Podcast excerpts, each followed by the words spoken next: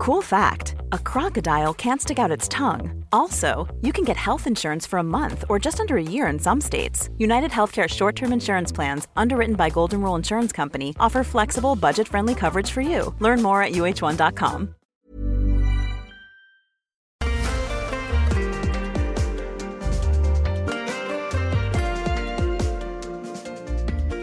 This is the Unplayable Podcast brought to you by MasterCard. And on today's episode, we wrap up the fifth test at the Oval, where England won by 135 runs to square the Ashes at 2 all, which means Australia retains the urn. We'll also recap the entire Ashes tour, and to do that, there is only one person capable and available. It's cricket.com.au senior writer Andrew Ramsey. Welcome, Rambo. Thank you, Sam. I think availability is the key factor there. Rambo, after two months, five tests, three tour games, wins, losses, rain delays, a concussion substitute, and one of the most memorable matches of all time, the Ashes is over. It is. And uh, a bit like the World Cup, it ended in a draw. but they've had to work, work out a winner, and there's a system that works that out too. Someone gets to take the trophy home. Yes, I think they get two trophies, don't they? Get the, the Waterford Crystal and the, the tiny little replica around as well. So they get uh, a draw and they get two trophies. Well, that's the great thing about the Ashes. You always have to say that they've notionally taken them home because you never no it's not allowed to leave the Lord's Museum, the actual trophy itself. So no matter what happens, England keep the Ashes. Let's start with our MasterCard moments as we do always, Rambo. Uh, I'll go first and uh, I'm going to go with Mitch Marsh back into the team at the expense of Travis Head. They went the all rounder, the Australians in the fifth test match, and Marsh celebrated his test recall with his maiden five wicket haul, bowled with accuracy, bit of pace at times, up to near 90 miles per hour, swing, and took five wickets. And you could just see how much he enjoyed it and his teammates for a guy that worked so hard. Uh, he thinks Australia pretty much hates him, but uh, maybe he's proved some doubters wrong with that performance. It was a bit of a sort of uh, heart-rending media conference he gave the day that he took those wickets, where he was asked, you know, why pe- people don't like him, and he had to say, well, I think, you know, you say half of Australia hates him, which is pretty unfair. I think he's an incredibly likable fellow and uh, and a very very good cricketer. As he says, he probably hasn't always seized the opportunities that he's been given, but um, as Ben Stokes has showed, being an all-rounder uh, is it's difficult work. He ended the series unable to bowl because his arm had fallen off, and he was so exhausted from his summer that he was uh, struggling to, to put an innings together by the end. So if Mitch Marsh can be half the player that Ben Stokes is, he'll be a gun. Let's hear from Mitch Marsh now in that great little grab from that press conference. Yeah, most of Australia hate me. um, look, Australians are passionate. They love their cricket. Um, they want people to do well. It's no doubt that I've had a lot of opportunity at test level and I haven't quite nailed it, but hopefully they can respect me for the fact that I keep coming back and I love playing for Australia. I love wearing the baggy green cap and I'll keep trying and hopefully I'll win them over one day. Rambo, some nice words there from Mitch Marsh. What's your Mastercard moment?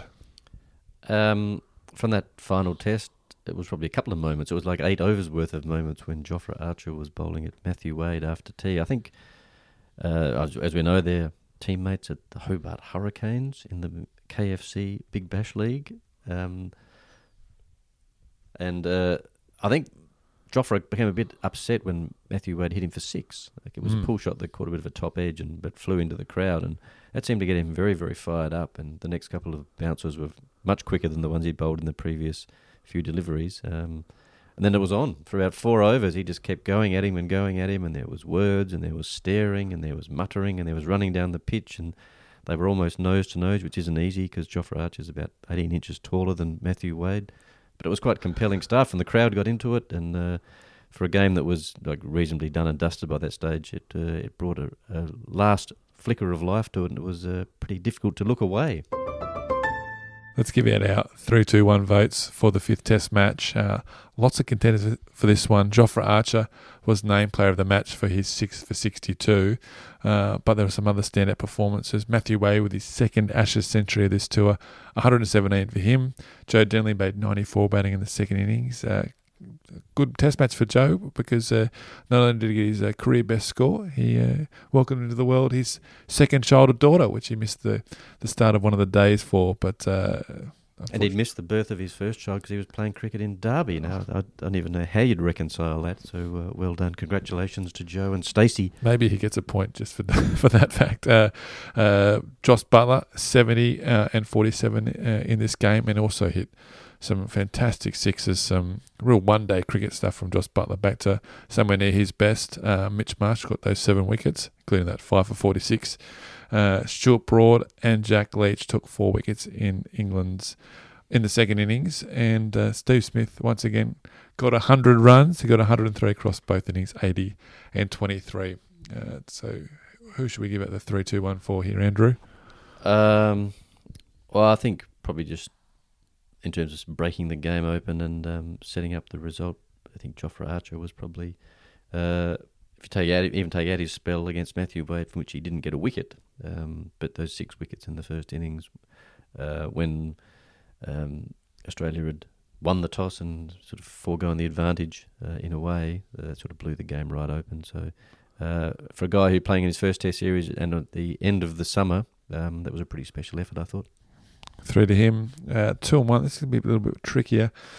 Um, I'm kind of leaning towards Jos Buttler because uh, just the fact the entertainment value. Uh, we were lucky enough to sit outside in the overflow press box and we got a really good sense of the atmosphere. And when Jos was starting to wind up and crank some of those sixes off, Josh Hazlewood, who's been hit for some of the biggest sixes in this series for such a class bowler, the crowd was just going berserk. Um, happy to give him two. Oh, I think we probably give him two. Um, we can. There's always a role. This is England. They, there's melodrama. There's always a role for the butler somewhere. and finally, the uh, the one point. Wade, Denley, Mitch Marsh, or some of the England bowlers.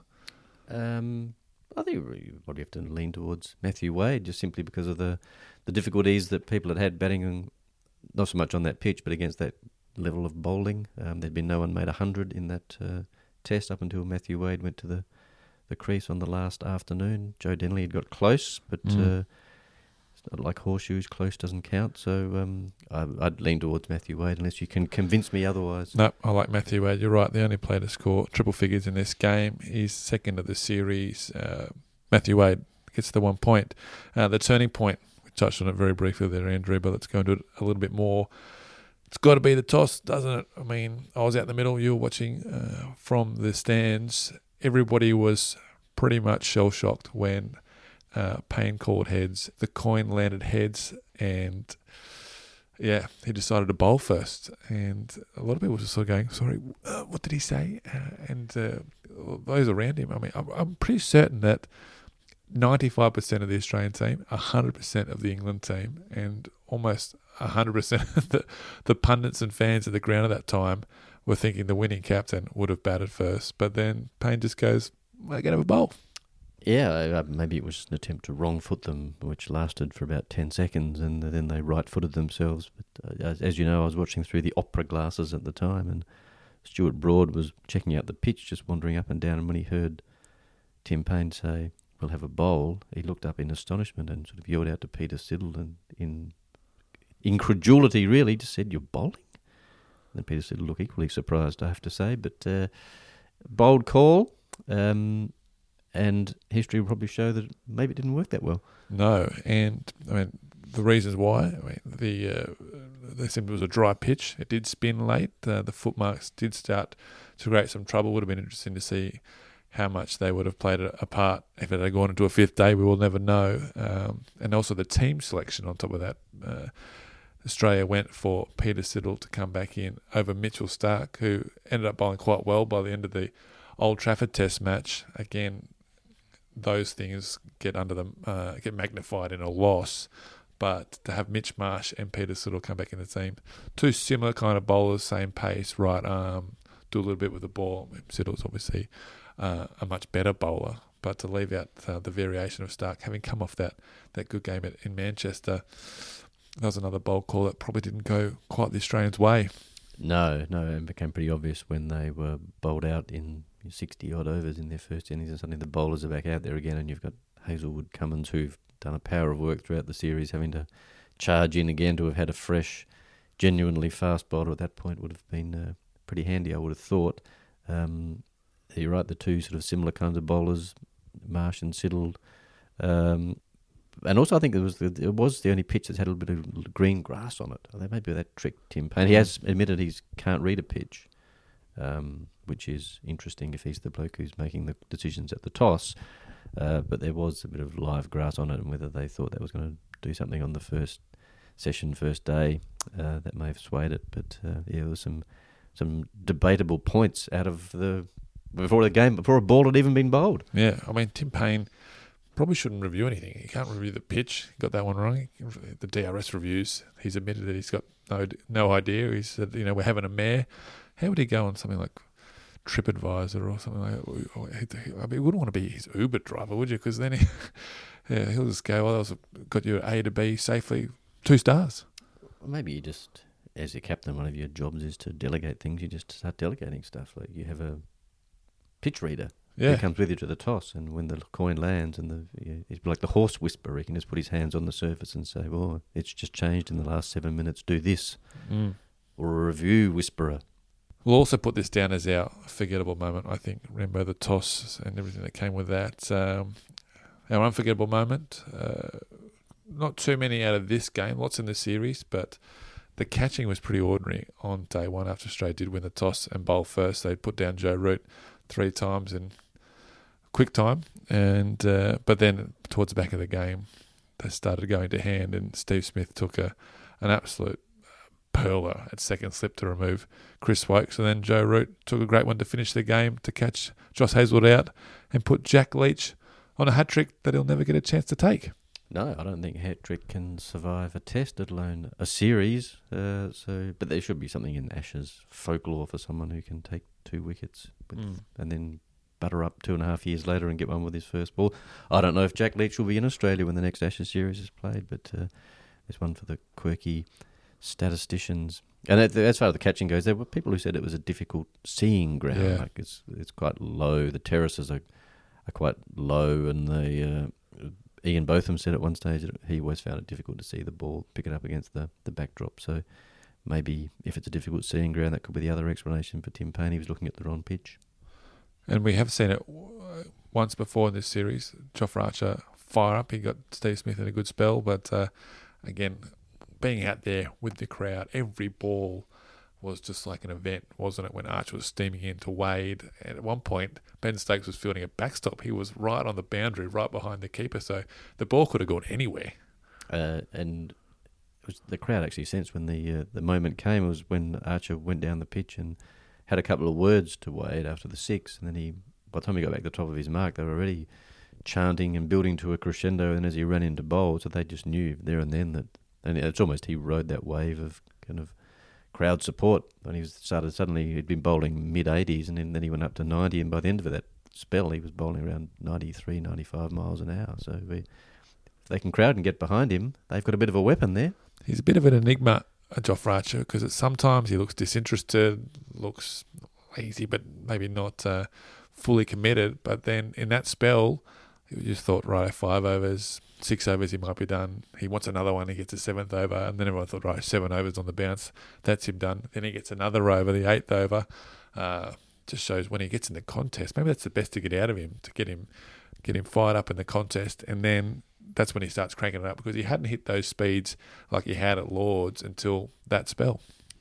And he did admit after the game um, that he was a bit grumpy yesterday afternoon. Uh, so he maybe there's a lesson there for opposition teams. The Australians got in his ear a bit at Old Trafford and gave him a bit of chirp. Um, they throughout the series they've peppered him with a lot of short pitch bowling when he when he's batting. So maybe the answer to Jofra is just be nice to him and try and get him relaxed and happy, and he might come in and start bowling medium pace because he's just not full of fire.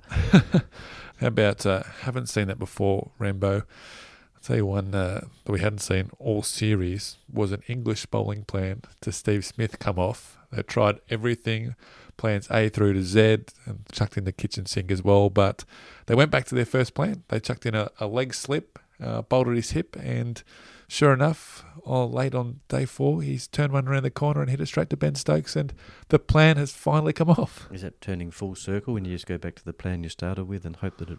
You know, I think I guess that's when you've gone th- cycled through the entire alphabet and got back to A. Mm. Um, so, but that's probably as Steve Smith said, he's rather hoping they do think that because if teams start doing that to him, he's going to be quite happy. They're going to bowl at his hip and he'll tuck them round the corner, and nine times out of ten, there won't be Ben Stokes there waiting to catch it. So, uh, yes, interesting uh, theory, and you've got to think that's uh, England finally got it right. Finally, uh, we also saw, which was. Uh, don't think it was actually going to happen at one point, but we saw a, a 50 run opening partnership in this series. It was in Australia. We averaged just 12 and a half, which I think is some kind of record low in a test match series of more than five innings or something like that. Uh, it wasn't good for the Australians, uh, but England managed to get there. They put on uh, more than 50 uh, in the second innings in uh, this game, and it's been tough work for the openers. I didn't think we'd get there, but we did see um, them shake hands mid pitch, uh, Burns and Denley, and put on a 50 run stand.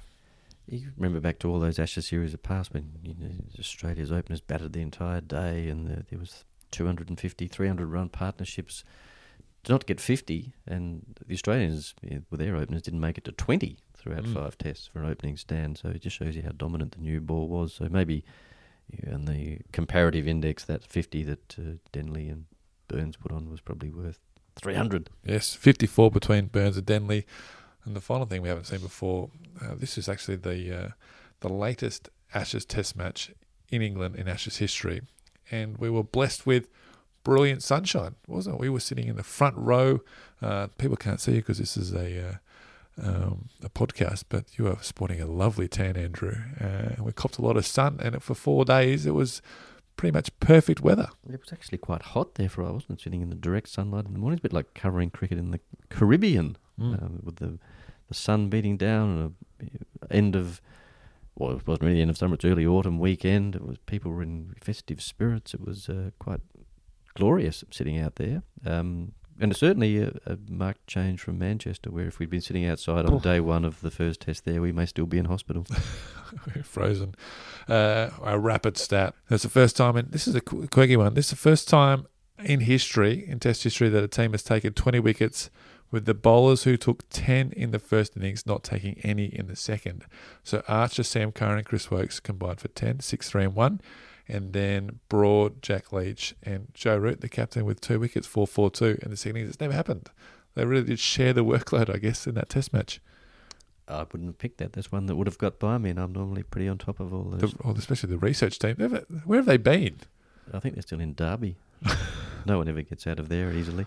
No, especially if, even if you've got a, a, kid on the way. That's right, you can't get out. Uh, Paine, uh, Tim Paine is the second Australian captain to win the toss in England uh, in an Ashes Test match and lose. Rambo, you were there for the, for the first time. Um, was that 1902? Uh, just after that. Oh, 2005. The second series. At Edgbaston, yes, Ricky Ponting spent much of his life defending himself against that decision when uh, not only had they uh, decided to send England into bat, but he lost his best bowler an hour before the coin went up. Glenn McGrath went over with an ankle injury. So Ricky's been telling everyone for the, the last 14 years that he still thinks he got that decision right. So I look forward to hearing Tim Paine spend the next decade or so saying the same thing. Well, I think he's already admitted that he got it wrong, uh, didn't he? So if we could take one thing back, it might be the toss. So uh, I don't think we'll be hearing any uh, staunch defence from Tim Paine. Uh, Warner, Blake series for Warner, 95 runs in test in 95 runs in 10 innings, uh, out seven times to Stuart Broad, all around the wicket. Uh, that's the equal most dismissals by a batsman to one bowler in a series. Just just got in his head. Couldn't get it. Couldn't get past Stuart Broad.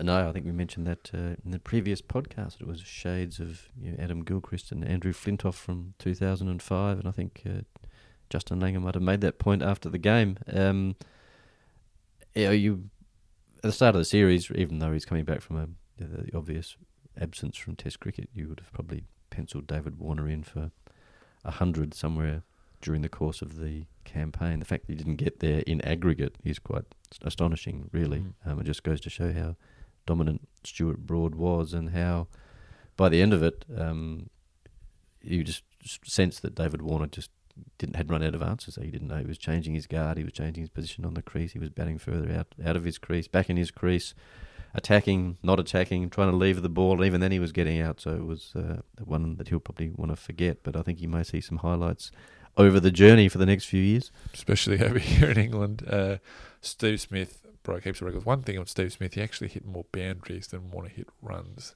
in the series. So it just shows how dominant one player was and how, how much the other one struggled. Uh, Smith, 774 runs in this series, the fifth most in an Ashes series. Uh, he actually has set a new world record for consecutive 50 plus scores uh, against a single opponent with 10, eclipsed Ul Haq's uh, record of 9 against England. Uh, back in the early 2000s, uh, absolute run machine. I mean, Smith broke countless records. He got twin hundreds in the first Test match, first since 2002, first in England by an Australian in since 1997, which was Steve Waugh. Um, just he's just being compared more and more to Don Bradman, but he's still got about 33 runs to catch up to get to the Don's mark. Um, an incredible series by Steve Smith. I think we've said it a lot, but is there anything else left to say? I think all we can say is imagine if he'd played every test. Yeah, that's imagine that's what those point. numbers would be. Then he missed three innings, so uh, we can only speculate as to what might have happened. But uh, he didn't look like getting out up until that point, and he didn't like getting out when he came back. So you, we can only assume that he wouldn't look like getting out if he'd played. Mm. And a lot of the time, I think we spoke about it that the, in those first five innings in particular, he got himself out. Really, I mean, he was batting with a tail, slogging, or he'd still be suffering the effects of, of that uh, that blow in the back of the neck by Jofra Archer. It was only sort of in that last game where uh, he missed a straight one from Chris Woakes and then got caught around the corner. So, an incredible series by Steve Smith, and he was the uh, the player of the series. The was it Compton Miller medalist? Compton Miller, Miller Compton Miller medalist. Say that ten times fast. Uh, what does it all mean? Uh, it means Australia retain the Ashes. Uh, two all. Uh, first time Australia has retained the Ashes in England since 2001, but they still haven't won a series since that 2001 uh, campaign led by Steve Waugh. Um, England and Australia are now even on the World Test Championship table, which I can exclusively reveal. Uh, with India on top on 120 points, New Zealand on 60, Sri Lanka 60, and then England and Australia fourth and fifth on 56. So even though uh, New Zealand and Sri Lanka series finished one all, they've got 60 points each, and England and Australia having won two tests each and a draw, they're on 56. It's one of those little very crickety statistical quirks, isn't it? That Mm. England, Australia, and India have all won the same number of tests under the World Test Championship point system. England and Australia would have 48 points from their two wins. India have got 120 points from their two wins. Mm. So I think we'll just leave that there. Yep, not sure how that's going to work out. Uh, um, I actually spoke to Ricky Ponting about the um, the two all result uh, late on day four. Here's a little bit of what Ricky had to say. Uh, I think they'd have to look at it as a, a series of probably missed opportunities. Um, I think you know I think they've clearly been the better team. They clearly played better cricket through the series. Um, you know they should have won at Headingley. If Warner catches Stokes pretty early on at Lords, I think they probably would have gone on to win that game as well. Um, so yeah, I, that's the way I think they'd look at it. Two, two, two. I think would would be would not be a fair reflection of this series. Ricky Ponting said it was a series of missed opportunities. Remember, how do we reflect on this Ashes? There was so much build up. There's been this has been years in the making. This Ashes series for Australia, going back to using the Duke's balls at the back end of the home summer in the Sheffield Shield competition to that intra squad game at Southampton, where 25 of the best players uh, were all there together playing in a game. Um, just the the analysis, the money, the support staff. I mean, Steve Waugh was here for four of the five Test matches. There was no stone left unturned for the Aussies to come away with two all. Justin Langer said it was a hollow feeling for him. How do we sort of sum this up? I mean, they retained the urn, but they didn't win it. Um, no, so you, you have to say that if their uh, ambition was to not lose the Ashes, which they've done every time they've been here since 2005, then it's a success. Uh, you wonder about the Duke's ball in domestic comp, given that apart from Steve Smith, who rarely faced the Duke's ball in the domestic comp, the batter seemed to struggle against it.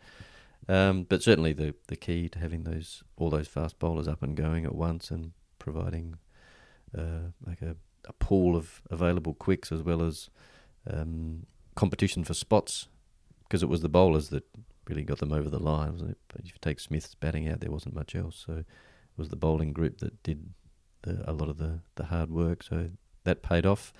Whether they can replicate that blueprint again, I'm not really sure, given the amount of logistical work that went into it and Australia A tours and guys coming over to play county cricket beforehand. A lot of those things would have to fall into place. This was a bit of a, a perfect storm in a way. So they probably would be disappointed they didn't win the series, but at the same time they get to take the urn home, even though they don't get to take the urn home.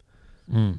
I wonder there was so much focus and time, money, resources, everything put into winning the Ashes. Uh, Justin Langer said that his big achievement is to win in India, which is a couple of years away. I wonder if now the, the test team focus shifts to that. I wonder if we'll see um, tweaks made to the first class competition or the way they're starting to prepare or future tours with Australia A and uh, development tours. Does that now shift towards an eye on winning in India and how do they go about doing that? Because Langer was part of the last team to do it in 2004. It's not quite um, 2001, but they're desperate to win over there. They got close in 2017. Um, in many respects, they probably should have won that series, but I wonder if that's going to be the focus now for this test. So they talk about cycles. 2021 is the next, uh, was the end of the Test Championship, but I wonder if they look beyond that and say, righto, winning in India, the final hurdle, the final frontier.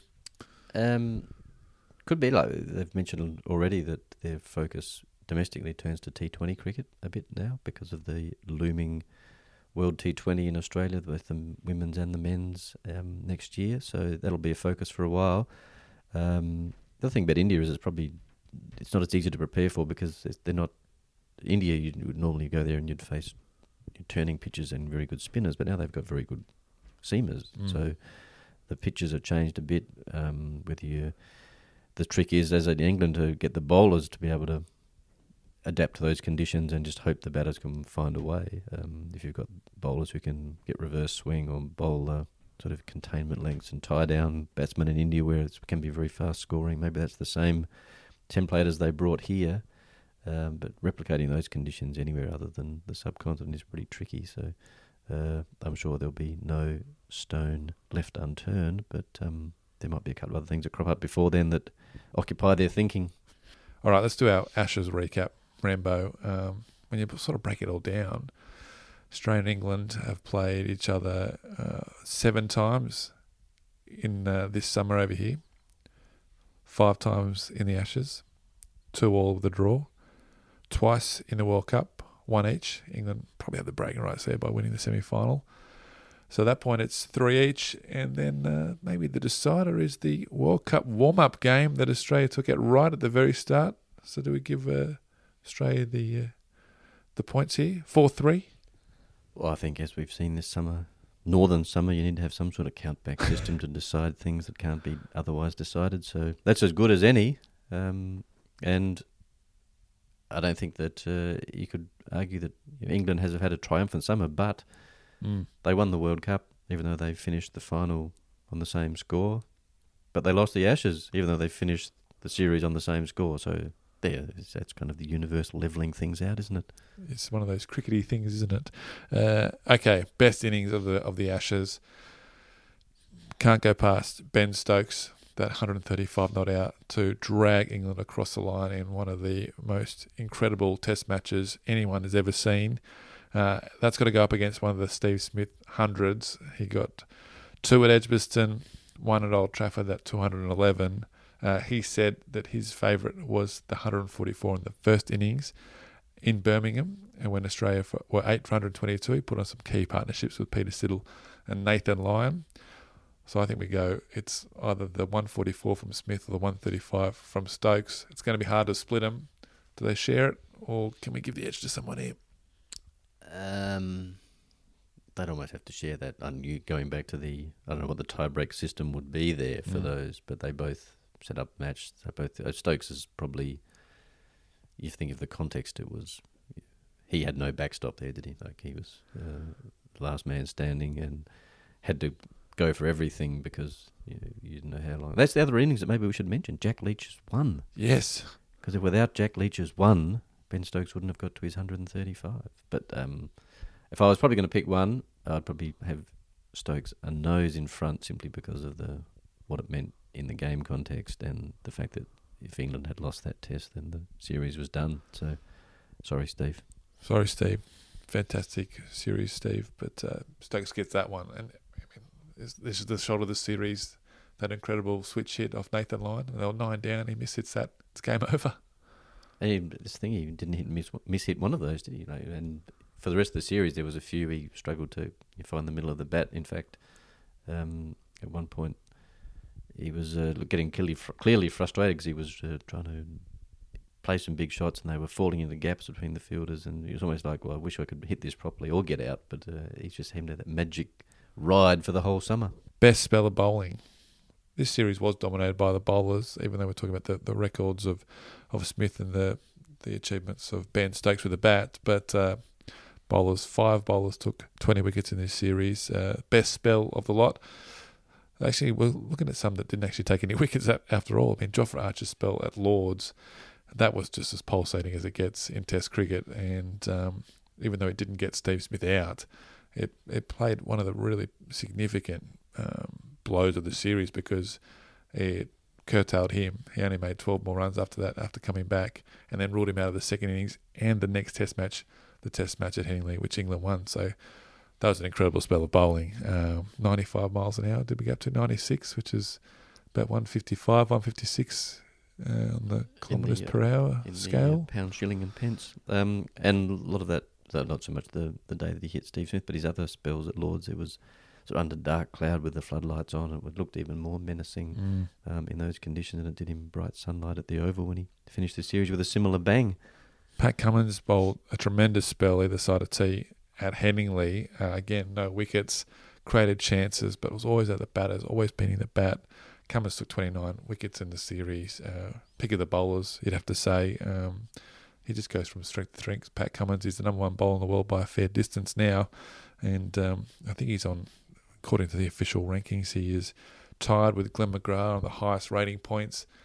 So we're still waiting for that update. He might officially become the uh, at one point the best Australian bowler in history, which would be some achievement at just 26. And he's after 25 Test matches, no Australian fast bowler had taken more wickets than Pat Cummins, 123. So what a breakout series from him. But that spell at Headingley just showed why he's so good without even taking a wicket.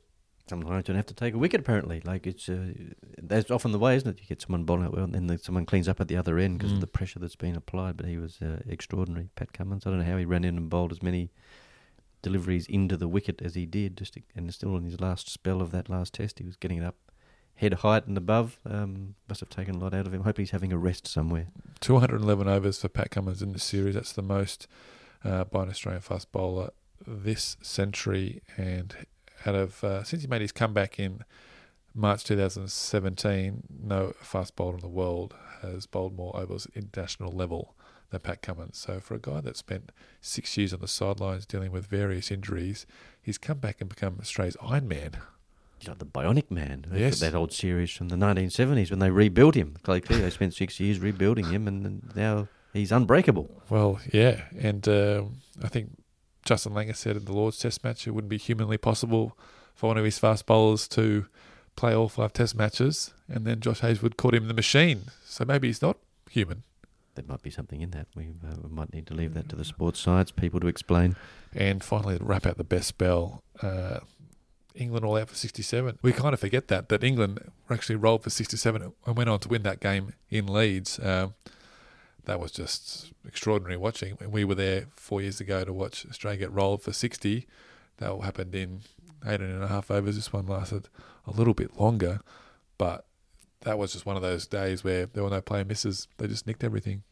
And David Warner caught most of them too. Like mm. he had, uh, just, the ball seemed to just have a magnetic track to his hands at slip. It was uh, um, at that point you couldn't see how England could possibly wriggle out of the, the match and the series. So um, yes, it was not a spell of bowling, but it was a spell of cricket that was uh, fairly compelling and decisive. We give this to Archer.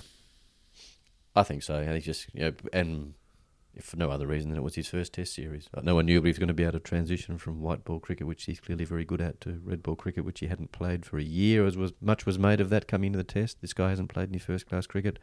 How's he going to go? Will he get through a series? Can he bowl in the uh, in Test match conditions? I think those questions are pretty well answered and pretty quickly. Exciting, uh, exciting decade, I suppose, coming up for uh, the fast bowlers. Where you have got Cummins Kagiso Rabada and Jofra Archer all running around doing their thing at the same time. It's going to be a tough decade for batters, you'd have to think. Especially And Jasprit Bumrah. and Bumrah. How could I forget Bumrah? Yes. Um, exceptional bowler as well. Okay, best catch. This is this might be the hotly, the most uh, hotly contested of the categories. We'll go through them really quickly. Smith at the Oval. We've talked about that one. Uh, Joe Denley at Lords to take um, to dismiss Tim Paine off Jofra Archer. That bouncer.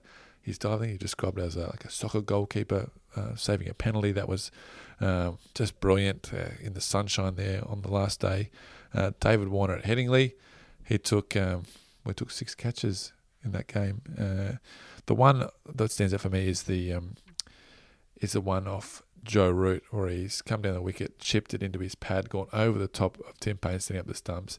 Warner's dived to his left at first slip and taken it two hands behind Paine, and he got up and celebrated accordingly. I thought that was fairly impressive. Uh, Cameron Bancroft uh, to take uh, took a great catch to dismiss Joe Burns at Lords, where he's uh, it's gone low to his left. He's reacted somehow, just parried the ball up and then scooped it before he could hit the ground. I mean, what, what does Steve Waugh call him? The greatest bat pad ever, or bat Ever. short leg ever.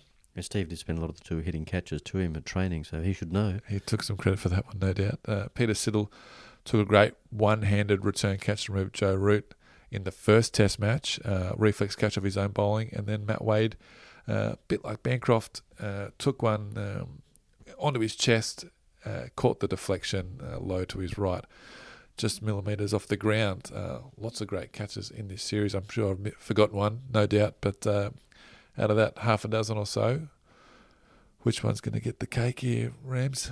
Yeah, very good question. Um, probably for the situation that the match was in, probably the Warner catch off Root at Headingley, because Mm. at that point that seemed like that was the game. Uh, England had presumed on that last day chasing a, a mountain of runs, and Root and Stokes were.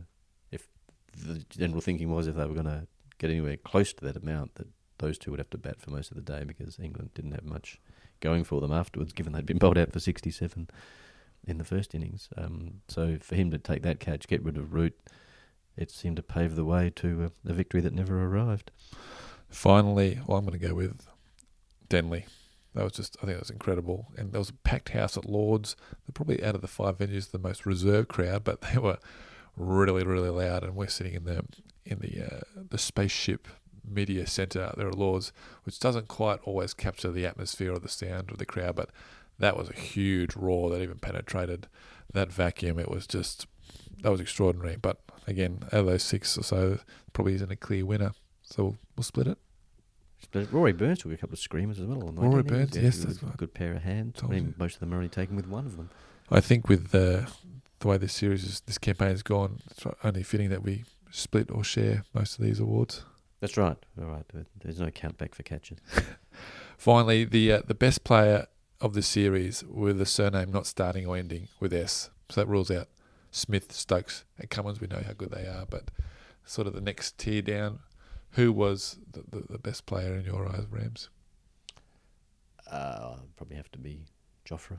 Yep. I think. Um, he didn't make any runs, and there's always been some talk that he can bat a bit. He can show that he can hit the ball at a distance, but his bowling was just next level. Um, and again, because it was his first Test series, um, young guy, very quietly spoken. Looks like he's, as you say, uh, never quite sure if he's switched on or not. But when he is, it's pretty hard to uh, imagine a, a more exciting fast bowler in world cricket. To be honest. Mm, I'm going to go the other end of the spectrum and go with Stuart Broad uh, in what could be his last Ashes series. Uh, Broad took 23 wickets and just ran right to Australia's left-handers from around the wicket. I mean, can you recall a bowler having such dominance not only over one batter, David Warner, but just felt like every time he was coming around the wickets, whether it be Harris or Head or Wade, he was just always in the game. New ball, old ball, didn't matter what day of the game it was on. He just felt uncomfortable as as an Australian batter out there facing him. He just he's just so crafty. He sort of evolved his game as he's gotten on and developed new skills. Uh, he just talked a bit at the start of the series about what he'd done to improve his bowling around the wicket, and uh, that's obviously paid off because he was unplayable. The other thing with those guys who have you know, nemesis, as they like to say, um, you, know, you think Shane Warne, Daryl Cullinan, and but that would always depend on if Warne was bowling when Cullinan came to the, the crease. This was like first ball of the innings. You know, Warner was taking strike. Broad had the ball, so you just knew it was on from the. Uh, you, it was you just sat there and watched it, and it normally didn't take long. Um, you started to have that feeling of inevitability about it that it'd be the first week, the first over, Broad would bowl to Warner and he'd get him out, and uh, more often than not, it happened. All right, we're done. Remember, that's it. The Ashes are over. This podcast is over. Uh, what are you going to do now? Well, I'm tossing up between whether I just go and have a kip or whether I go and have a kipper. uh, I'm thinking I might do the former because the latter is horrendous. Fantastic. Well, that is it for today's episode. Big thank you to MasterCard and to you, Rambo, for coming on uh, for this tour. Big shout out to Paddy Horan and Mike Morris back in Australia for all their help and support uh, over the summer here. We'll be back in November ahead of the Domain Test Series against Pakistan. So until then, for all your cricket live scores, breaking news, and video highlights, head to cricket.com.au and the CA Live app.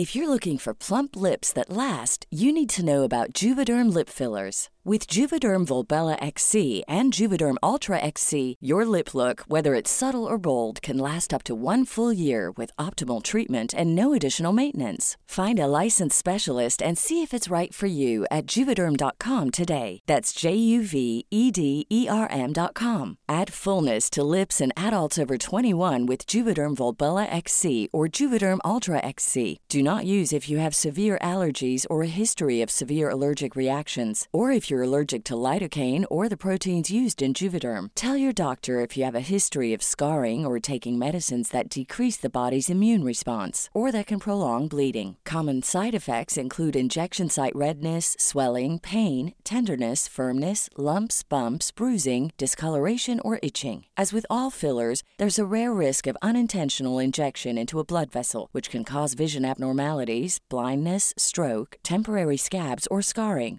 For full important safety information, visit juvederm.com.